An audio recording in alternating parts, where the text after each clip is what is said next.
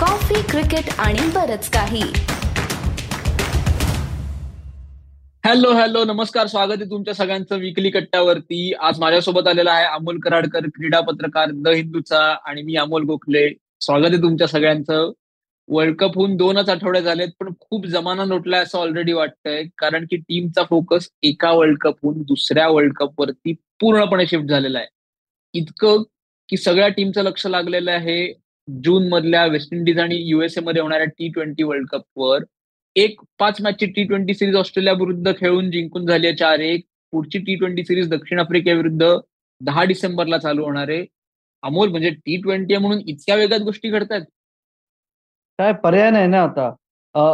कालचक्र असं चालू राहतं वगैरे म्हणतात ना.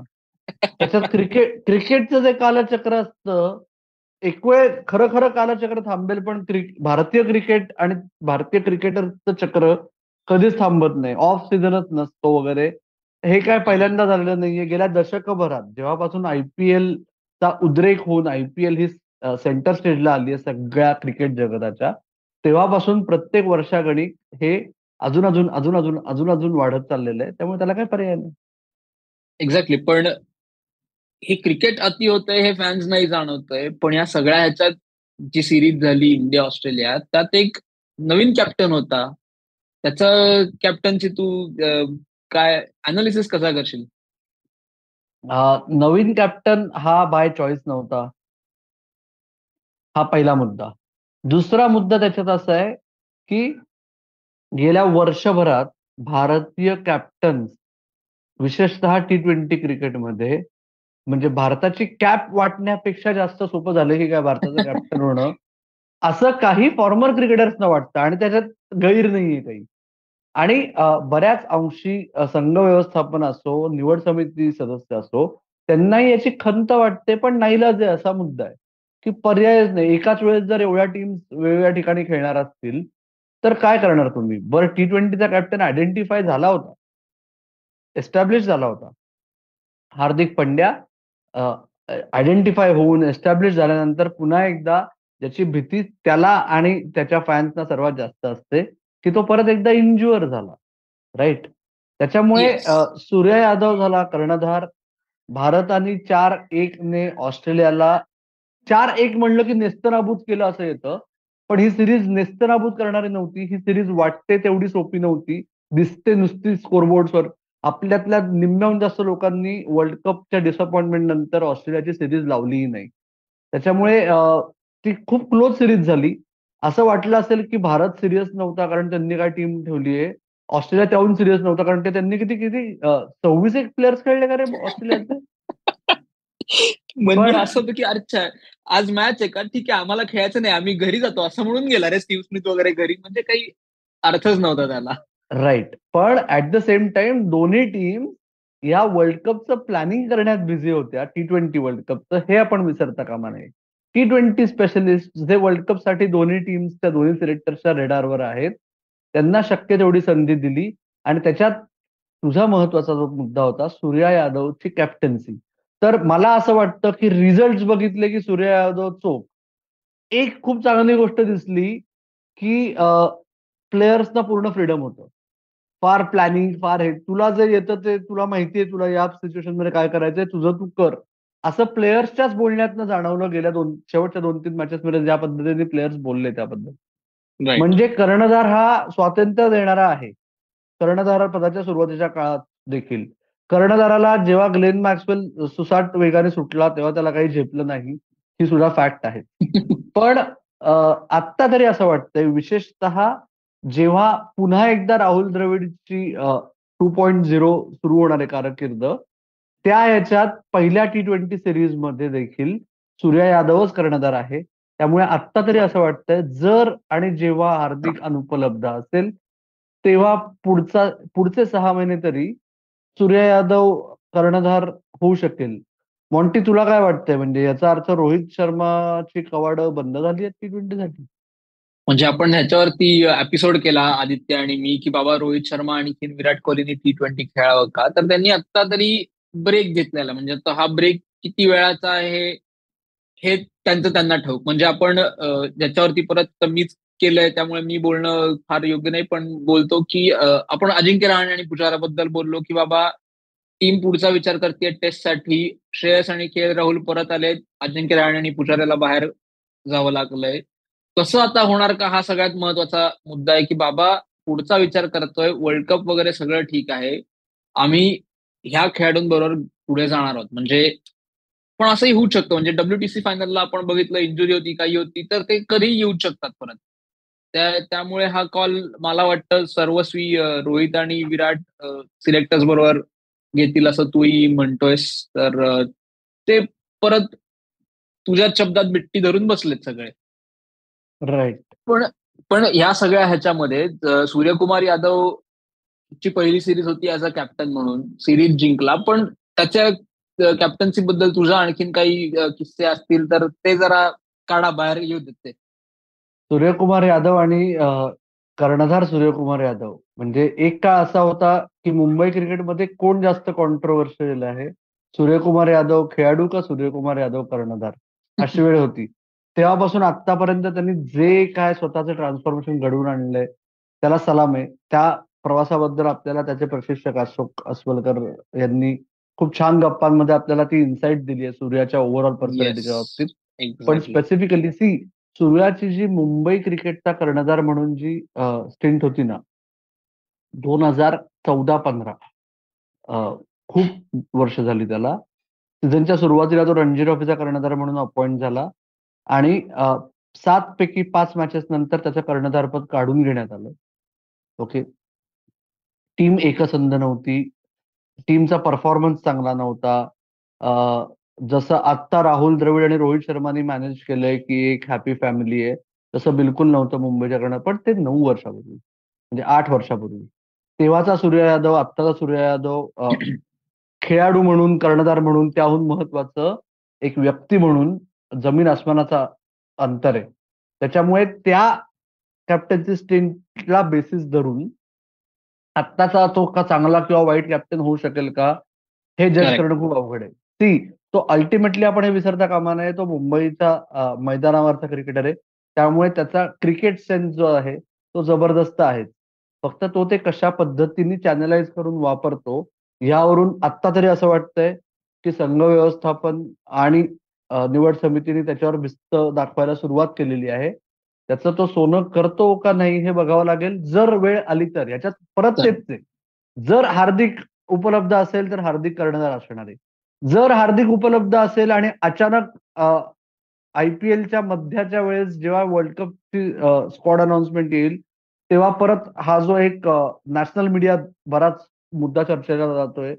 की रोहितला नक्की परत आणणार आहेत कॅप्टन म्हणून. आणि विराटचं नक्की नाही आय पी एलवर अवलंबून वगैरे. त्यात फार आपण स्पेक्युलेशन नको करायला. पण आत्ता तरी असं आहे असं आपण धरून चालू.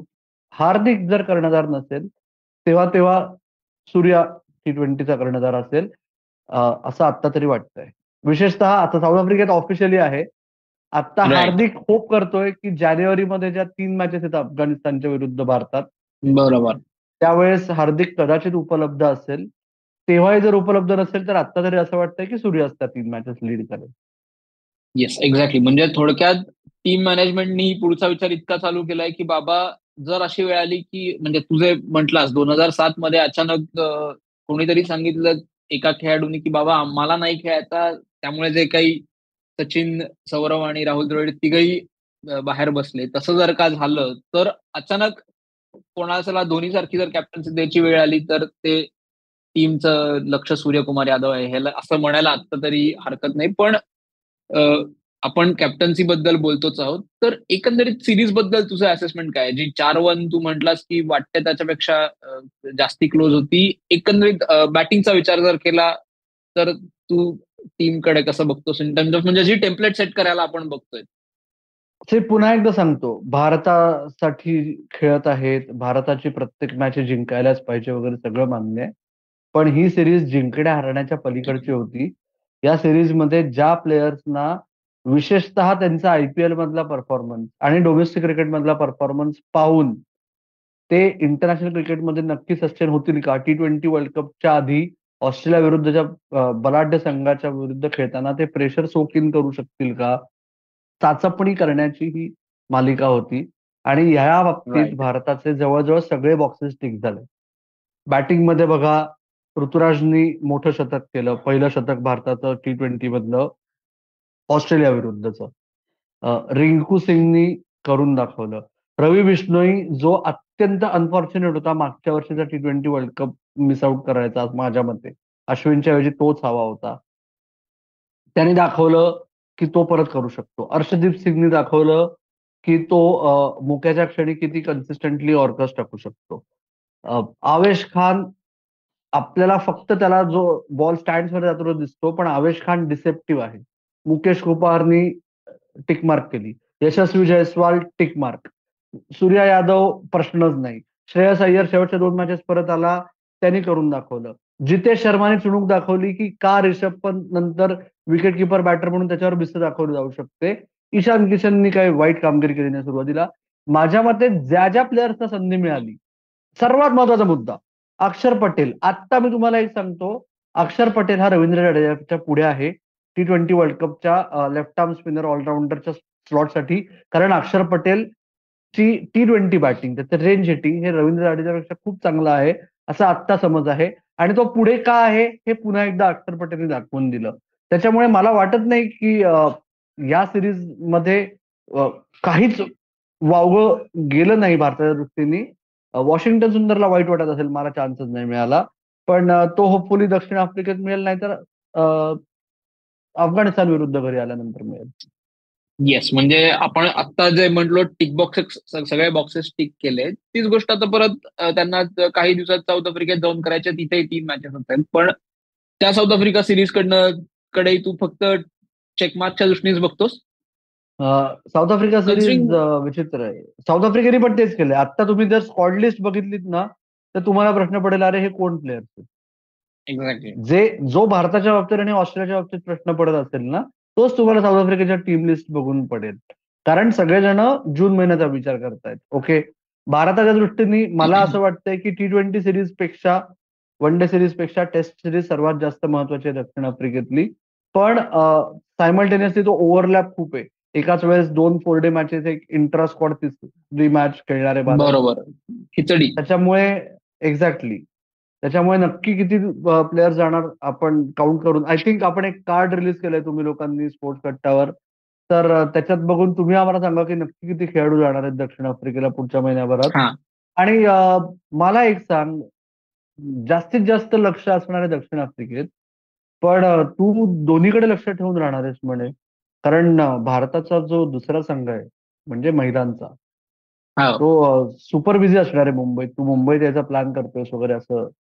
सूत्रांकडून म्हणजे कळतंय. असं हो म्हणजे माझ्या सूत्रांकडनं असं कळतंय की म्हणजे इंडियन वुमेन्स टीमची जी मुंबईतली बंपर सिरीज आहे इंग्लंड विरुद्ध काय काय आहे? एक टेस्ट आहे तीन टी ट्वेंटीज आहेत. ऑस्ट्रेलिया विरुद्ध तर पूर्ण सिरीज आहे. टेस्ट तीन टी ट्वेंटी तीन ओडी आहेत.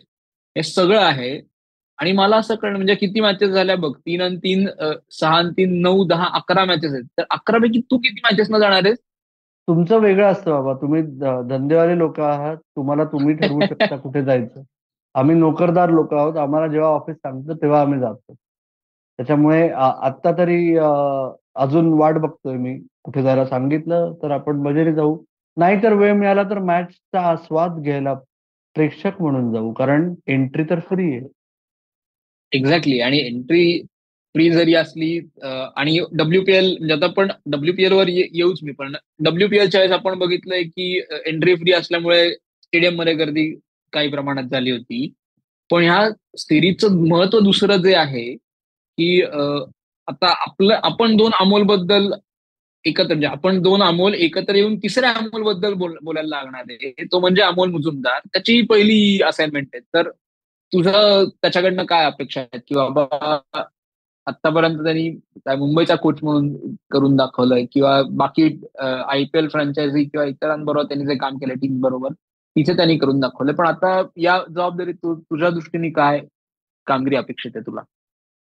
नेदरलँडचा असिस्टंट कोच दक्षिण आफ्रिकेचा एका सिरीज करता बॅटिंग कन्सल्टंट भारतात. मुंबईचा रणजी ट्रॉफी कोच राजस्थान रॉयल्सचा बॅटिंग कोच अशा सर्व भूमिका निभावल्यानंतर जो एक आंतरराष्ट्रीय क्रिकेटरचा शिक्का डिझर्विंग असतानाही मिळालेला नाही असा कमनशिबी अमोल मुजुमदार अखेर भारतीय महिला संघाचा हेड कोच या भूमिकेत आंतरराष्ट्रीय क्रिकेटच्या ड्रेसिंग रूममध्ये येणार आहे. ही गोष्ट त्याच्यासाठी अत्यंत सिग्निफिकंट आहे. त्याच्यावर टांगती तलवार उगतच ठेवली होती. जेव्हापासून अजित आगरकर एक जुलैला रुजू झाला सेवेत चीफ सिलेक्टर म्हणून. तेव्हा अमोल मुजुमदारची अपॉइंटमेंट होणं अपेक्षित होतं. अखेर ती सप्टेंबर महिन्यात झाली पण ते बीसीसीआयच्या हातात असतं ते तुमच्या आमच्या हातात नसतं. पण अमोल मुजुमदार नक्की जम बसू शकतो कारण कारण काय महिला संघ भारताचा हाताळणं याच्याकरता वेगळी हातोटी लागते की जे डब्ल्यू रामन यांना गेल्या काही वर्षात काही अंशी जमलं. रमेश पवारला त्याच्या दोन स्टिंट्समध्ये कितपत जमलं याचं हे तुम्ही ठरवा. ओके. म्हणजे भारतीय महिला संघाचा कोच हा एक अत्यंत थिसिसचा विषय ठरू शकतो. होपफुली अमोल मुजुमदार दाखवून देईल की तो फक्त टिकतच नाही तर तो संघ यशस्वी करून संघ बांधणी करू शकतो.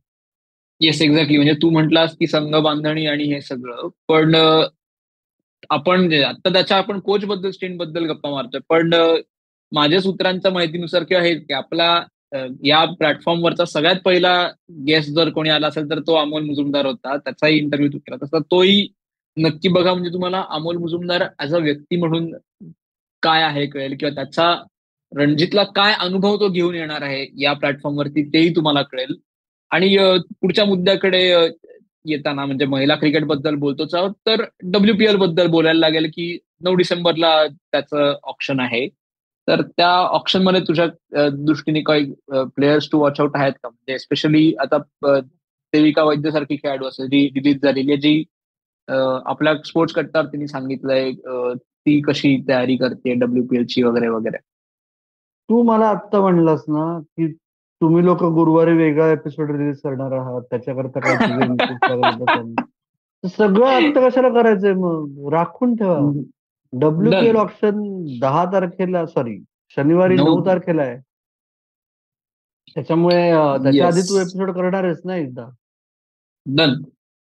नऊ तारखेला डब्ल्यू पी एल ऑप्शन आणि दहा तारखेला पहिली टी ट्वेंटी आहेच आहे तू म्हटलास तसं कालचक्र पुढे चालूच आहे.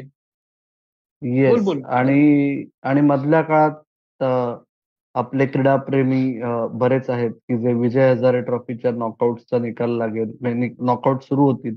आधी नॉकआउटला कोण पोचेल ते आय एम शुअर तुम्ही लोक रिलिजियसली प्रत्येक मॅच नंतर पोस्ट करताय.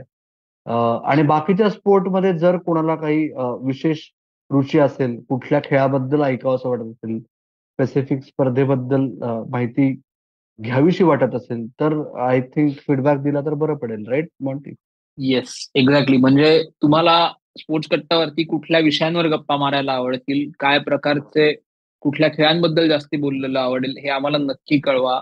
आत्ताचा एपिसोड कसा वाटला तेही आम्हाला सांगा. कुठे कळवाल? तर युट्यूब वरती कमेंट करा. इंस्टाग्राम फेसबुक ट्विटर कुठल्याही प्लॅटफॉर्मवरती तुम्ही कमेंट करा. आम्हाला डीएम करा. आम्ही नक्की त्याला प्रतिसाद देऊ.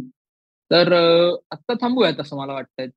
येस तर आत्ताचा हा एपिसोड कसा वाटला हे तुम्ही आम्हाला नक्की सांगा. कुठे सांगाल? तर आमच्या युट्यूब व्हिडिओच्या खालती बाकी सोशल मीडिया प्लॅटफॉर्मवरती इंस्टाग्राम ट्विटर फेसबुक सगळीकडे कमेंट करा. तसंच स्पोर्ट्स कट्टावरती तुम्हाला आणखीन कुठल्या खेळांविषयी ऐकायला आवडेल तेही आम्हाला नक्की कळवा. आम्ही त्याचा नक्की प्रयत्न करू. तर आत्ता मात्र आम्ही थांबतो. तुम्ही मात्र ऐकत राहा. बघत राहा. आणि आमची वाट पाहत राहा. पाहत राहा. धन्यवाद.